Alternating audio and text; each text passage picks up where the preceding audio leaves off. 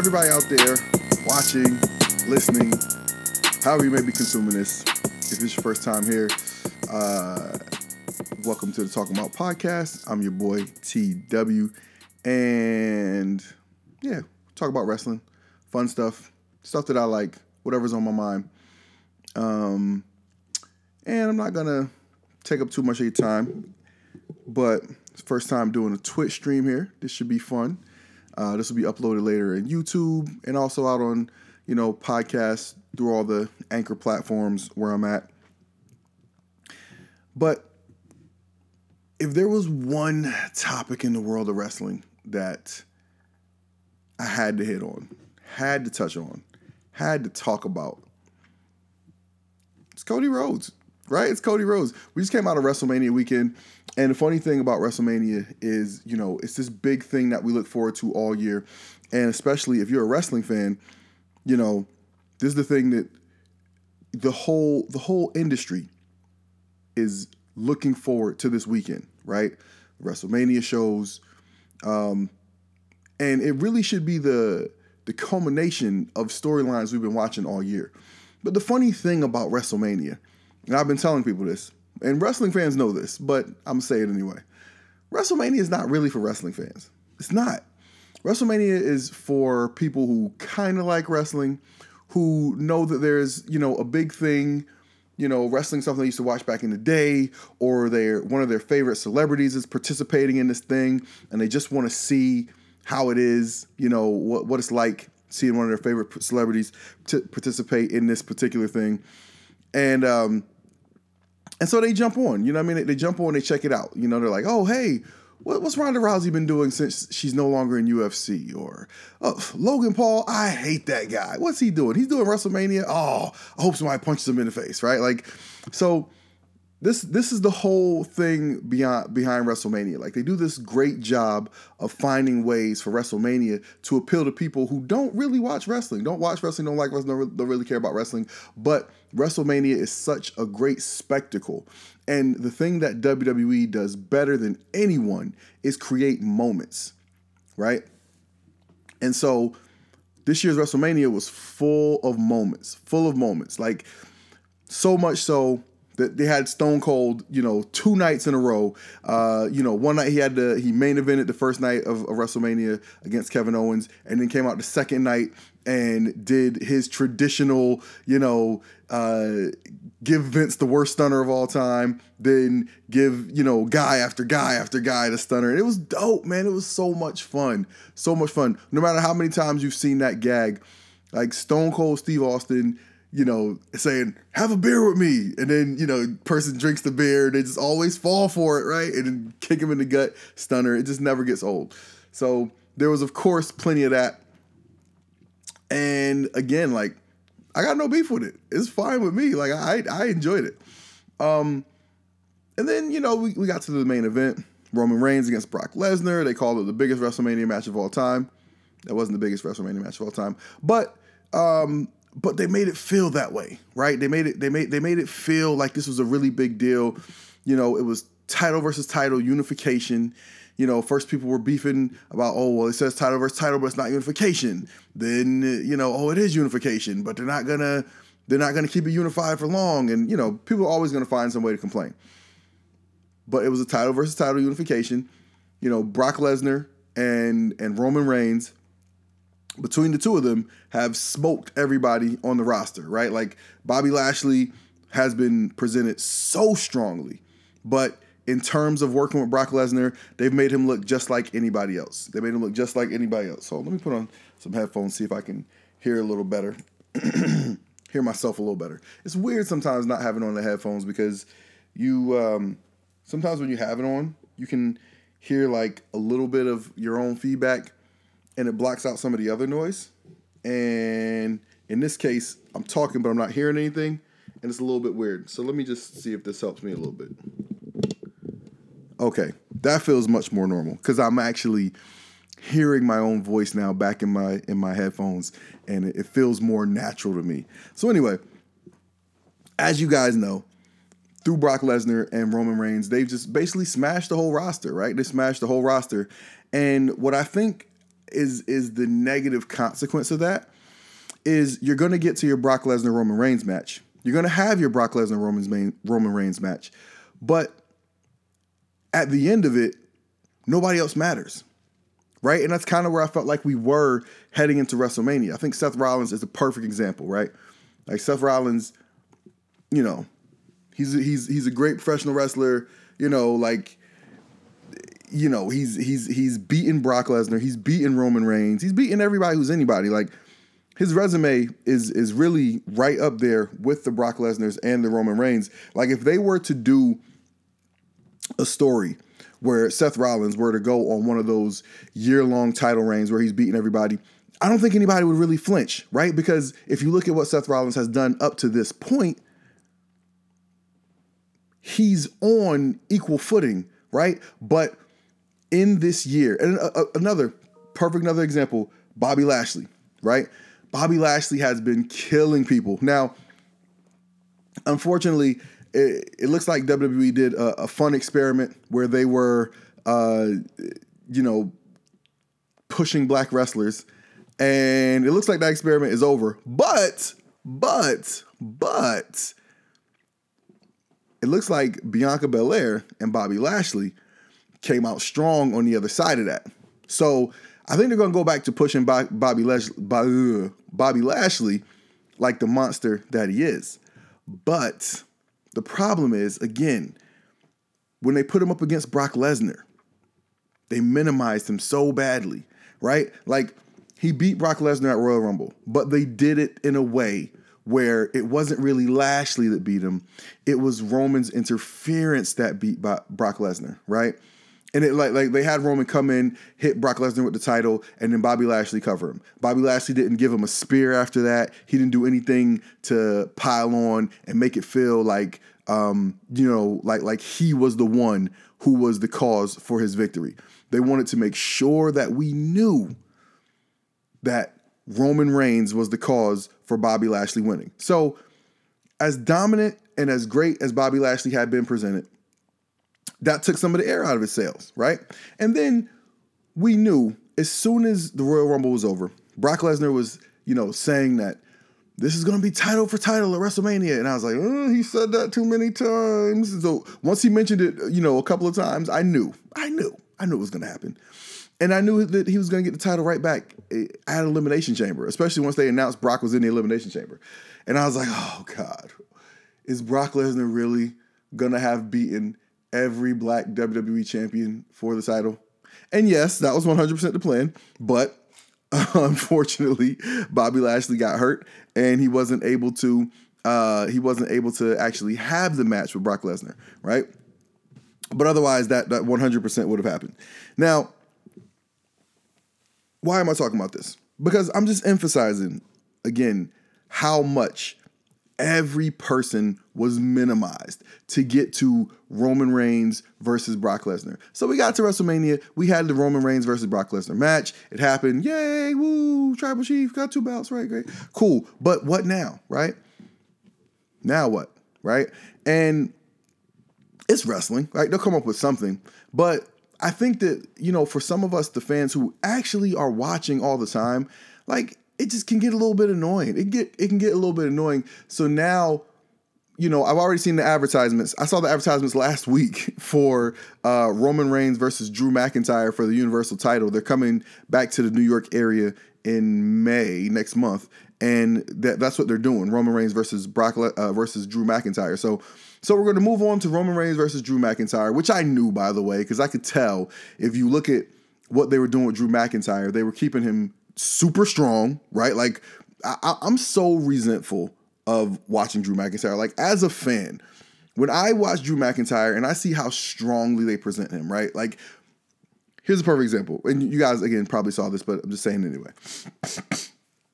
a couple of weeks ago, Drew McIntyre was supposed to have a uh, a six man match, right? He had two partners, but when the match started, his two partners were in the back getting beat up. And then the three guys came and Drew McIntyre beat all of them up and still won the match. And I'm like, dude, oh my God. Which is, look, it's fine. But whenever I see that, all it does is remind me of the fact that Kofi had the title for six months. You never did anything like that with him.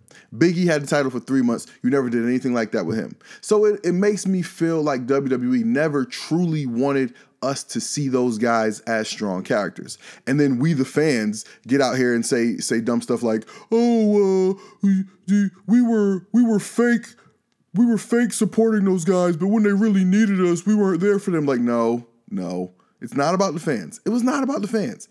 Because you guys have been convinced that Vince McMahon is putting things out there, seeing how you react to it, and then making this, the decision on who is or isn't going to be presented as a star. And that's just not the case. They decide who they're going to present as a star, and you're going to take it and you're going to like it. And that's it. That's it. That's the, that's the only answer because – you're not gonna you're not gonna not watch. You've shown him that you're you're gonna watch no matter what. So he'll book the stars he wants to book, and you can boo them or you can cheer them, and he'll just tell the announcers to say they're polarizing. Are they? Are they really? Are they polarizing, or that you just don't like them? Right? Fans have a right to choose who they like and who they don't like. Right? And and here we are. Right? So here we are. We're we're out of WrestleMania, and we're looking for we're looking for, you know, what's what's what's next? Where where are these stories going? And there was one thing that I think is unquestionably the biggest story coming out of night one on WrestleMania. And it should have been Bianca Belair, you know, finally getting her title back from Becky Lynch in what was the best match of the two nights and the best story of the two nights. That should have been the biggest story coming out of WrestleMania. But was it? No. The biggest story coming out of WrestleMania was the return of the prodigal son, Cody Rhodes, the son of a plumber, right? And oh, I'm sorry, the son of the son of a plumber, right? Um, listen, the Cody Rhodes story, I think, is is actually is, is a really great story. It's it's a really great story. Um, like the real life story is a really great story, right? Like Cody Rhodes got in to the WWE because his dad is a wrestling legend, right? He's wrestling royalty. And when he when he first was in WWE, he was definitely trying to find his way. He was trying to find his voice. He was trying to find his character, right? Like a lot of people point out when he was doing Legacy and he was wearing no knee pads and how weird that looked. And, and I agree. I agree. I mean, like it looked weird. Like clearly he didn't have it all together. But like if you pay attention, a lot of superstars don't have their their on-screen personality together when they first hit TV. But the good ones get chance after chance after chance. Like listen, Go back and look in the archives. Look at how long it took Randy Orton to really find like footing as a character. Now listen, that's just that's just me saying that. Because you listen to these, you know, everything is sunny, everything WWE does is great, you know, oh, oh God, listen to the documentaries and they'll tell you he was a hit from the first time he ever, you know, stepped on te- television. But for me, for a fan who's been watching for a very long time, it's like a really long time for Randy Orton to connect with me as a, as like a true villain. And I think that the um, the first time I really you know saw Randy Orton was like this guy matters was he had gone away for something, but it was the first time he came back on TV and he had the full arm sleeves, you know, uh, tat- tattooed. It, it wasn't the tattoos that made him, you know, feel or seem like a like a big deal as a character, but it was just at that moment there was something more more sinister, more more more serious about his presentation and it just it just clicked. It just clicked that this guy was here and he had bad intentions and and and and this is what was going to go down. And so it takes a while to hit like that. Again, look at how many look how many um oh God, who's this guy? Jack Swagger. Look how many how many times they tried to repolish and repackage Jack Swagger, right? Like the people they want to get chance get chance after chance after chance. And Cody really didn't get that, right? Like Cody got I would say one honest repackaging, right? One honest repackaging. When they switched him away from Legacy and he started doing the dashing Cody Rhodes thing, which at first I didn't necessarily love, right? But he really grew into it, right? He grew into it more and more. And then I think it really hit its peak when they did the thing where Rey Mysterio gave him the 619, but he had the knee brace on and he supposedly like, you know, shattered Cody's face. I don't know if it was a real broken nose or what, but he's like wearing the face mask all the time. And you know he was doing like, oh, don't don't look at me, I'm hideous. And I just I thought it was great. It was such it was a good character. It was a fun character. You know what I mean? It, re- it really um, that was was what I thought was his championship character. Like that was that was a character I thought would have been uh, had a great run as the WWE champion. I mean, this is at a time when they were trying like The Miz as WWE champion, right? So it's not like there was some, you know, incredible standard of, you know, how great of a villain you had to be in order to be WWE champion. Um, but listen, Vince didn't see it that way. Vince didn't see it that way. Vince has never seen Cody that way, and is part of that due to uh, some some sort of underlying animosity he has towards Dust, Dusty Rhodes? Maybe. Maybe. You know, we'll never know. I, I doubt Vince will ever tell that to us, you know, out, out here publicly. But Cody certainly felt that way, right? And I'm sure Dusty certainly felt that way. That there was always a thing, right? There was always a thing about wanting the Rhodes family to be presented as secondary uh, compared to the McMahon family, right? Because Dusty Rhodes, for those of you who don't know, Dusty Rhodes was a, a, a, a booker, a promoter of territories that rivaled Vince McMahon and WWE for a long time, right? So he was obviously a great wrestling mind, but he competed with Vince McMahon, right? And that's why you know when, when he signed with Vince McMahon, um, he put him in in the polka dots and had him doing the the the the skits where you know he was like uh, you know something where he was like working in a toilet or so I, I don't know I don't know or, work, or working as like a plumber. It was the the whole son of a plumber thing, and um, and uh, you know they have they gave him the the the the woman Sapphire, which is you know has has some racial undertones that I don't love, but um,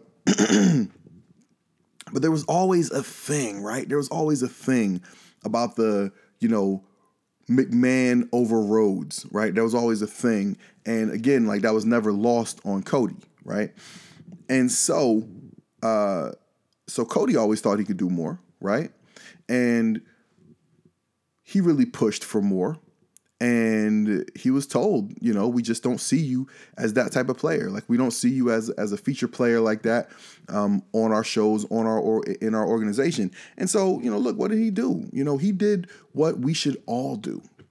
If you work for an employer and they tell you that they just don't see you getting promoted, you should leave, right? Like, don't leave and do nothing, right? But leave and go prove your worth. Leave and go prove your worth. And by the way, that's what everybody says they're going to do when they leave WWE. They say they're going to leave. They're going to, you know, prove Vince wrong. They're going to, you know, uh, show the, show them what they're worth. They're going to come back and they're going to be a main eventer. That's what most people think they're going to do. Do most people do it? No, they don't. But Cody did, right? So, so what did Cody do? Right? Cody left and he hit the Indies.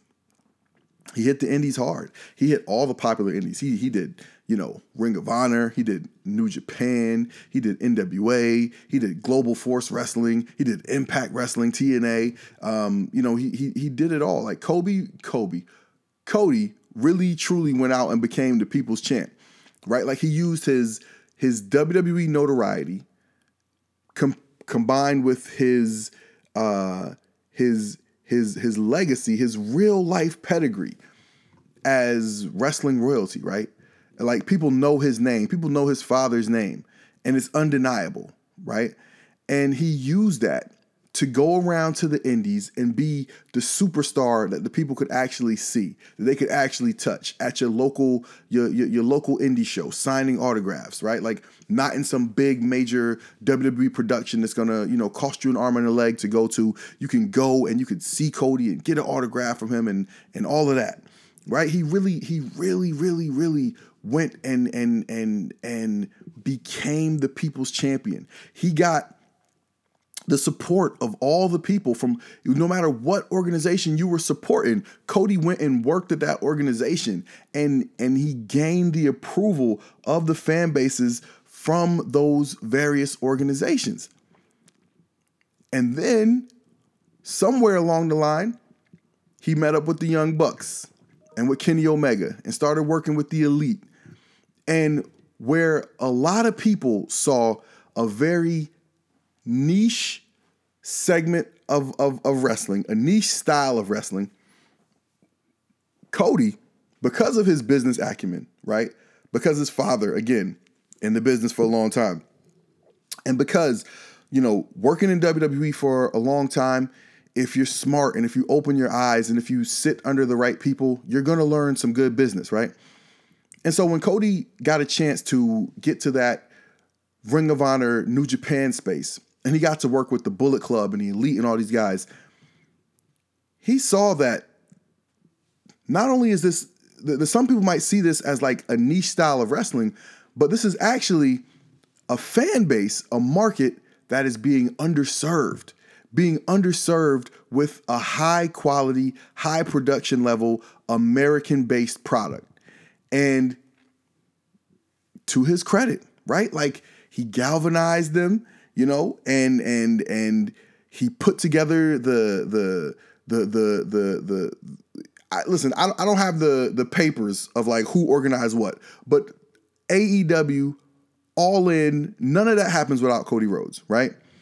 Cody Rhodes is the one who answered the Dave Meltzer tweet when Dave Meltzer replied to a fan uh, who asked if any other organization could, you know, sell out a 10,000 seat arena. And Dave Meltzer said something like, you know, basically no. And Cody replied to that and said challenge accepted. And y'all know that was the genesis of how All In was was born, right? All In was a huge, huge, huge success. And, you know, he they, they, they got the wheels in motion, found Tony Khan, got in bed with TNT, and AEW became a thing, right? AEW became a thing. And like, and and again, AEW, if you go back to that early, that early marketing, the early presentation, it was Cody Rhodes and some indie guys. Like it was Cody Rhodes is the name you know. Cody Rhodes is the name you know from WWE. You know Cody's dad. You know what I mean? The legacy, the all the connections to the NWA. Look how much AEW has has positioned itself as having connections to to NWA and WCW. Well, well, Cody Rhodes is the link that made that all possible, right? Cody Rhodes is the the the the person who you know he was he was he had the the wrestling business uh, knowledge, right, to help Tony Khan learn how to run his organization, right? And of course, obviously, at some point, you know, they got to a point where there was some creative difference, there was some salary difference. Who knows exactly what was the linchpin? But the situation became untenable, and so what Cody had started as uh, as an alternative and as a res- re- uh, uh, you know the revolution, right? became his former employer. And listen, like again, like let's let's let's not let's not be naive here. When anyone leaves WWE, your plan is always to show them your value so that they come back and pay you more, right? People would always say that uh, when when a company fires you, the best thing you can do is come back and sell the company something. Like be become a consultant, right? Become a consultant, make the company hire you for more money than they were paying you before, right? And for way less work, right? And so that is effectively what Cody did. Cody went out, he became a much bigger star, and now he's got WWE giving him a contract that he wants that allows him to do outside things and he's gonna be presented as a star. Like you can tell by his entrance, right? They they let him use his mess his his his music from AEW. Um, you know, like he's got the the WWE doesn't even currently use a stage platform that allows for someone to rise from under it. But you can see if you if if you look at any of the fan videos, they built like a little platform just for Cody to, to rise up and do that entrance that people know from AEW, right? So so Cody's back, right? That was the biggest story coming out of WrestleMania weekend. And here's what I love. Here's what I love. Cody showed up on Monday Night Raw and he did something that wrestlers who are on WWE TV each and every week fail to do, not necessarily through their own fault, but you know, mostly probably through the writing fault, but nonetheless, he did something that most wrestlers in WWE fail to do. He told us who he was, what he wants, and why it matters to him. He he showed an old picture of his dad from uh, from from Madison Square Garden where he had won the WWF title, but they did uh, a dusty finish. A dusty finish is when they, you know, they do like a fake finish and then they like they'll have the ref run in and restart the match or reverse the decision or something like that, so the crowd can see it, get the pop, and then you know you do the thing to try and keep them coming back the next time. And the story he basically told was he saw that he saw this picture and he said, "Dad, you, you won the title like Hulk Hogan," and you know, and and you know, his dad told him, "Well, you know, I thought I did, but you know, it didn't work out like that."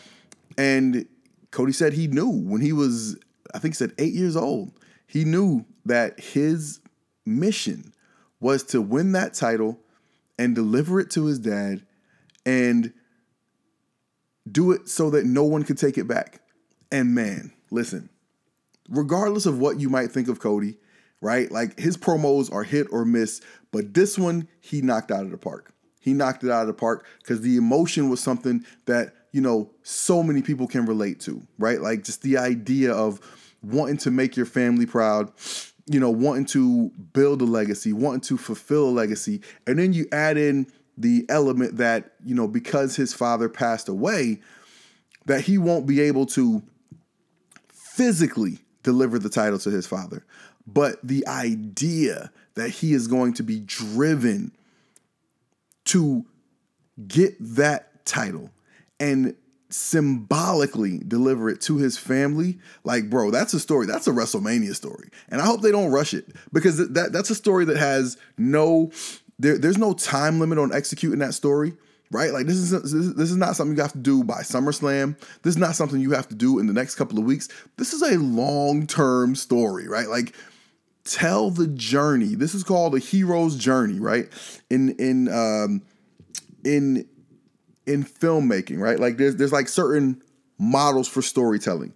And one of them is the hero's journey, right? And like it, and it's basically you present your hero, you present your stakes, you create situations that makes it really hard for your hero to achieve those stakes and then ultimately you know they succeed. And it's a winning formula. It, go look at any movie you love. It's probably based around this concept of the hero's journey. And cody rhodes clearly laid out that's what we're doing here. And because of the way the story is designed because i know the players. See this brought me back to the way I felt about Cody when he first left WWE. Now, listen, often AEW, you know, with everything he was doing, Cody lost me. Not gonna lie, Cody lost me when he did his promo. Did you know like his uh his his Anthony Ogogo promo where he dropped the line about like we don't know what to do during the national anthem. I was like, yo, f this guy, because it was just it just it felt arrogant and a whole lot of things that that I'm just not gonna get into right now. But Cody lost a lot of people along the way with um, with a lot of things. You know what I mean? With, with with a lot of things. Like by the time he left AEW, he was not the most likable character, but instantly, instantly upon coming back to WWE, not just because he's in, not because he's in WWE, right? Like I, I'm not saying I like this guy because he's in WWE. I like this guy now because he.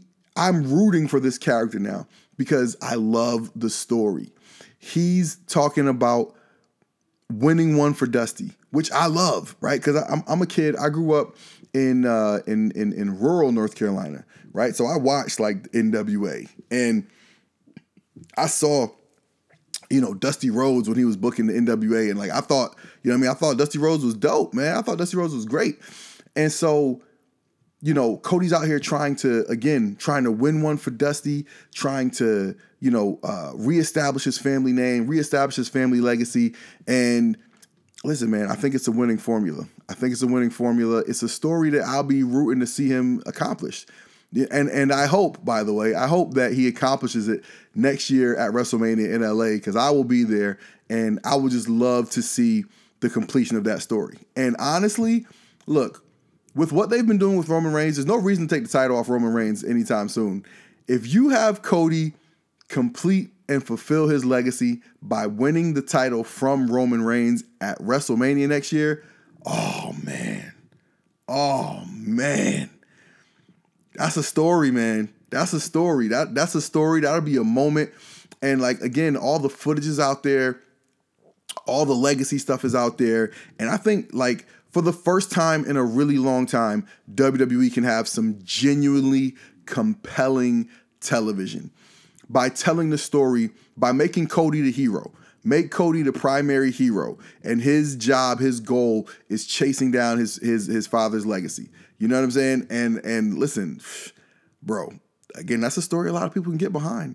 That's a story a lot of people can get behind, and and I know that I, for one, will be rooting for Cody um, in in his pursuit to you know win the title that his father was never able to bring home. So that's that's where I'm at with that, man. That's where I'm at with that, man. There's, there's um, you know, a lot of things going on in the wrestling world. Always, um, if you guys enjoyed this little chat, you can follow me at TW Talkin Bout on Twitter. You can follow uh, my podcast page at Talkin Bout Pod. You can follow my YouTube page at Talkin Bout Pod. And um, yeah, man, follow me on all my links. Um, if you guys, you know, like this, you know, hit your like button, hit the subscribe button, hit the notification bell so you get notifications any and every time I am coming on your airwaves. Um, I enjoy doing this. This is a lot of fun, and I hope you guys enjoy the content. Again, like I said, if you uh, if, if, you if, if, if you rock with it, if you enjoy it, uh, one of the best things you can always do is tell a friend to tell a friend. Let's always bring more people into the conversation. Um, I'm TW. And until next time, peace.